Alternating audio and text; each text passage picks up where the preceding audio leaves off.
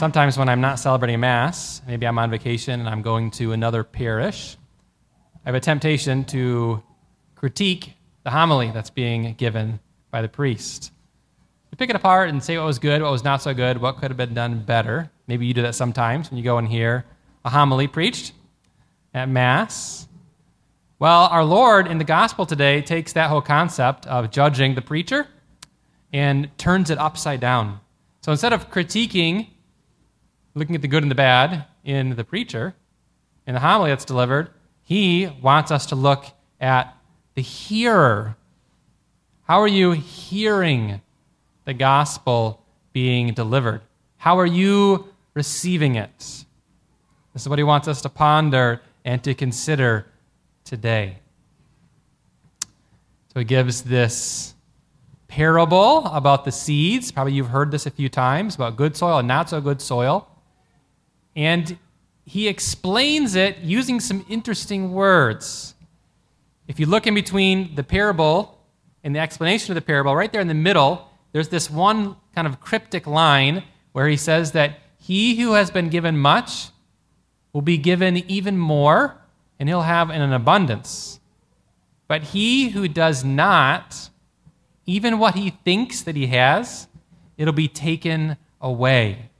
What does that mean? I think understanding this helps us to understand the gravity, the importance of these parables. So, what does this mean? This whole notion of he who has been given much, to him much will be given. Well, this, my understanding of this is that those who hear well, if you hear the word of God well, it's going to be this incredible blessing to you. Incredible blessing on your marriage, on your family, the people that you meet. It's going to produce and reproduce in your life. You hear the gospel well, him who's been given much will be given even more, and he'll have in an abundance. That's what our Lord is talking about. It's kind of like when you read about in Psalm 1, it says that he who meditates on the law of the Lord is like the tree that's planted along the stream of water, who produces fruits in abundance. And when the weather is dry and the rains don't come, that tree, because it's beside the water, continues to flourish, continues to produce good. You know, or, or maybe our Lord was talking about this whole abundance, whoever is given more, given will be given even more, is like the one who hears his words and does it. So Lord talks about this in Matthew 7. He said, Whoever hears my words and does them is like the one who builds a house on the rock. When the storms come and the winds blow, that person is going to be solid. But for this abundance to take place, this blessing to take place, a person has to hear the word, take it in fully. He has ears to hear, to really hear it. Then it'll produce an abundance of blessing. However, the opposite takes place with the one who hears but doesn't really hear.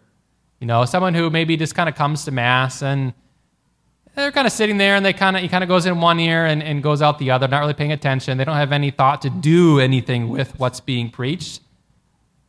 Well, of that person, the Lord says that to the one who thinks he has, but does not, even what he has will be taken from him. Meaning that if you come to Mass and you hear the gospel preached, uh, and you think you're in a good place and everything else, this actually puts you in an even worse place than if you hadn't heard the gospel preached at all. Because now you've been given this good news. You've heard this.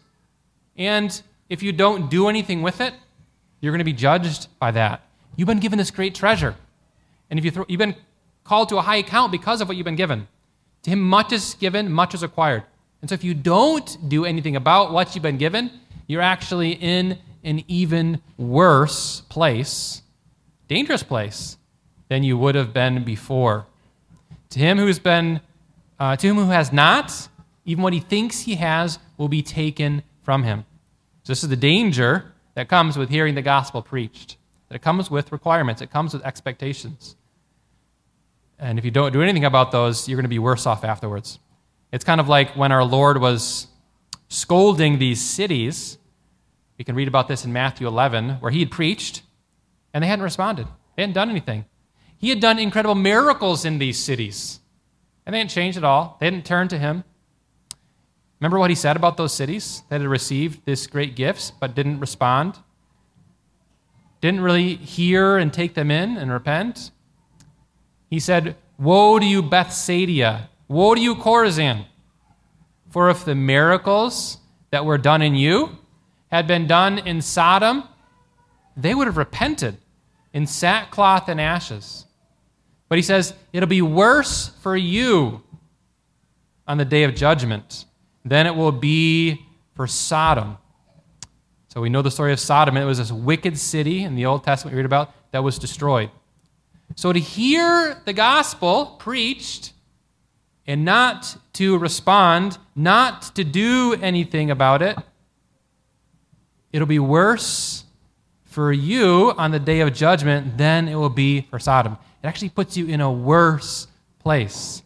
So, this is what our Lord was talking about when he said that um, to him who has, he'll be given even more, and he'll have an abundance. This great blessing for those who take in the Word of God and use it well to pass on this great blessing to marriage, to family, to friends, to work. But to him who does not have, even what he thinks he has will be taken. It means to hear the gospel, to hear the good news preached, and not to do anything about it actually puts you in a worse situation when judgment day comes. So, words of great blessing, uh, but words also of very high consequence, high expectation that comes with the gospel being preached. And so, to help you and I to respond well to the gospel, to the good news, our Lord gives this parable of the four types of soil. So you can kind of look at your life and you can say, okay, what kind of soil am I? How am I receiving the good news of the Lord? Or how am I not receiving it very well? Because if you can kind of begin by knowing what you are, what kind of soul you are, if you can identify, become self aware of what's going on, then you can do something about it. Then you can begin to take some small little actions, not big actions, but some small little actions to begin putting the gospel, the good news, to work in your life so you can respond. So these four these four types, which type are you? You know, are you that first type? So this is the type where our Lord said it's like seed that gets sprinkled on the path and the birds quick and snatch it up, so it never even takes root. He says this is the person who doesn't understand what's being preached. So this is like I mentioned before, it goes in one ear and comes out the other. To word, the word understand means to grasp. So if a person isn't attempting to kind of grasp at all, that's like the gospel just being, you know, snatched up by the birds doesn't do any good. So if you're that kind of person, you know, uh, you tend to come in, and if someone asks you what were the readings about today or what was the homily about, you're like, oh, I don't know. So that happens sometimes, right? So if, if you're the kind of person, maybe you can make it your goal to say, okay, you know what? I'm going to take at least one thing away from the Mass today. One thing that I can think about, that I can meditate on, that I can allow to take deep root in my soul. So if you're the kind that one ear out the other, you know, try to find just one thing, even one little thing from the readings, from the homily, maybe from one of the hymns, who knows. Some way the gospel is being preached, and think about it, meditate on it, let it get deep into your soul. That's the first kind of seed that, that gets snatched away before a person can grasp, before a person can begin to, to understand before a person can be like the disciples who were questioning, What did that mean, Lord? What do you mean by that parable? They, they dug deeper. How can you be a person that digs deeper, that really grasps, tries to figure out what this gospel is about? How the, how's the Lord touching your heart? So that's the first soil. Or maybe, maybe you're the rocky ground. You know, you hear something really, really great in the homily, you know, or the readings. You're excited about it. You're like, oh, I'm going to put that to work in my life. You know, I'm going to start praying every day working on letting this seed grow little by little each day. I'm going to pray for five minutes a day, 10 minutes a day, every day. Uh, and so this, this, the seed has gotten a little bit, it's starting to put little, little uh, roots down, but then the hardships come, the rocky persecutions come, the difficulties, the tribulations. You know, uh, you had family issues, and things aren't going pretty well in your family, and and so you're lying asleep at night or trying to sleep, and things are kind of going around and around in your head, and you can't fall back asleep, and, and you, you slept terrible.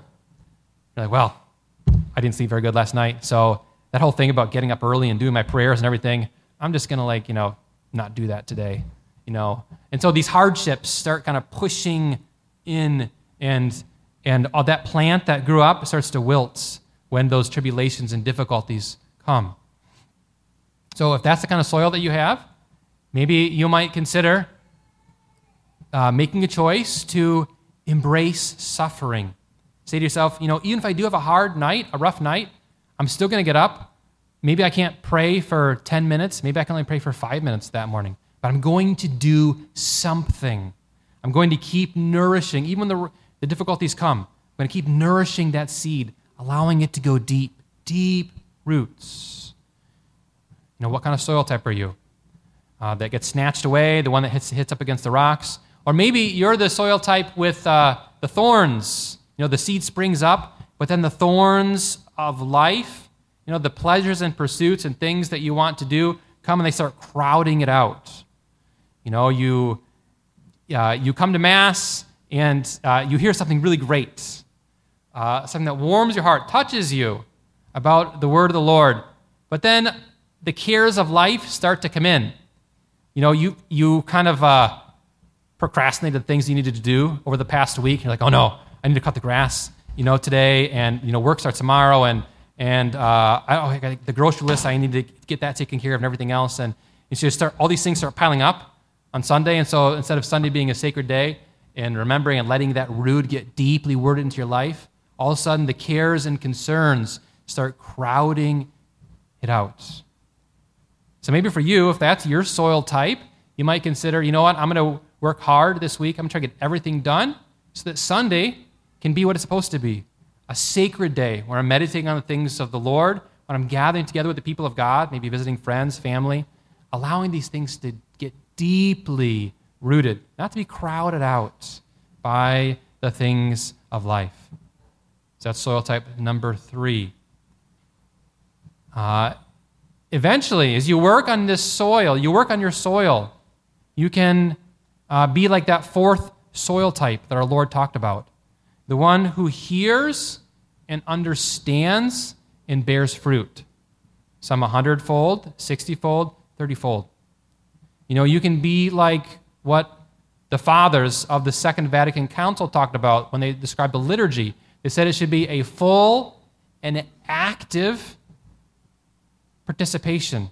You know, so you're really trying to hear what the Lord is speaking to you, allowing this to get deep inside of you. You're actively, mentally, consciously participating in the Mass.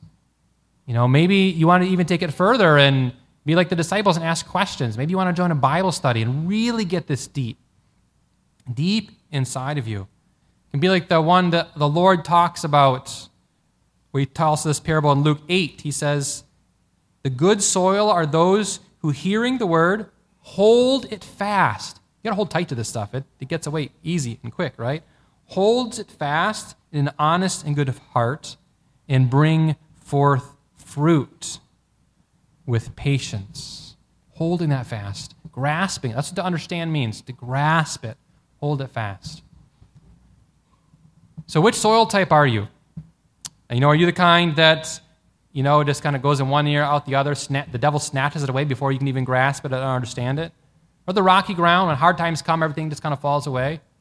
Or the thorny ground, the, the things of life just kind of crowd out what the Lord is trying to do?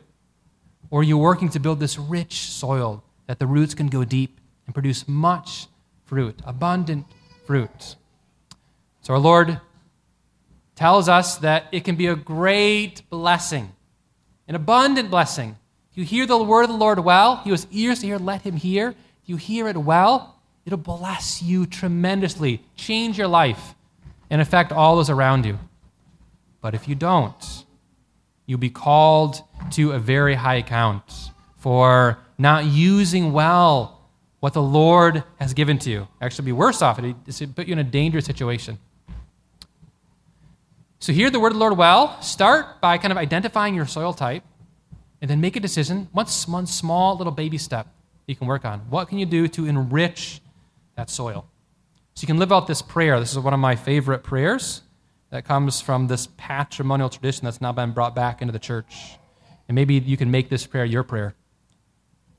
Blessed Lord, who has caused all Holy Scripture to be written for our learning, grant that we may in such wise hear them, read, mark, learn, and inwardly digest them, that by patience and comfort of thy holy word we may embrace and ever hold fast the blessed hope of everlasting life, which thou hast given us in our Savior, Jesus Christ. Amen.